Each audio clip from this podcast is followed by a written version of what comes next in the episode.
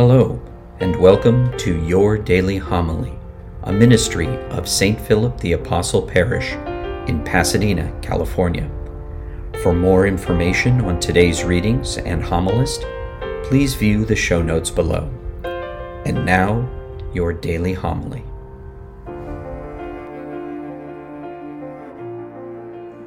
The Lord be with you.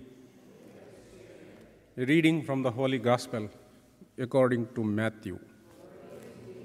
Jesus said to his disciples, Do not think that I have come to abolish the law or the prophets. I have come not to abolish, but to fulfill. Amen, I say to you, until heaven and earth pass away, not the smallest letter or the smallest part of a letter will pass from the law until all things have taken place.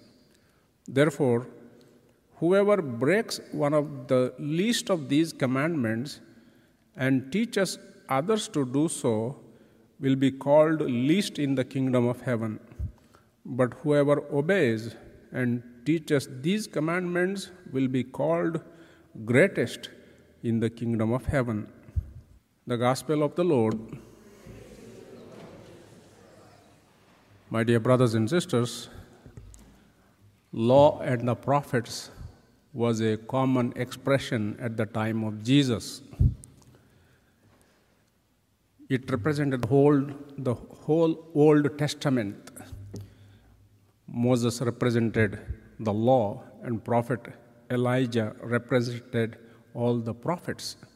And therefore, when transfiguration took place, Moses and Elijah were speaking to Jesus about how what they wrote would be fulfilled in the mystery of the death and resurrection of Jesus.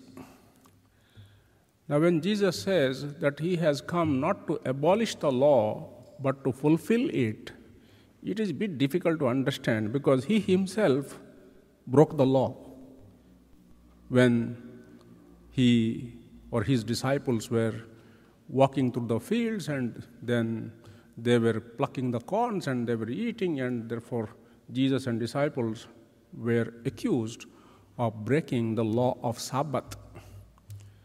And then when jesus was at the trial pilate said Take him and do yourself whatever you want to do, because I find no charges against him. And the Jews said, We have a law, and according to that law, he must die.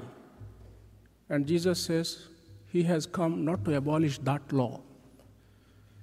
So, what Jesus is saying is that there is a spirit behind every law, a purpose behind every law. And there is also the letter of the law, law as it is written. Jesus was always for the spirit of the law. And therefore, when his disciples were hungry, his disciples could pluck those corns of wheat and eat. And Jesus also said, If one of you have your oxen in the risk of losing its life, will you not save it on the day of Sabbath? So, therefore, the spirit of the law was important for Jesus. But for the Pharisees, the letter of the law was very important.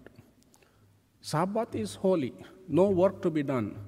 So, no work to be done means no work. Even if somebody is dying, let him die. Don't go to help him because that involves work which is prohibited on Sabbath, according to the Pharisees.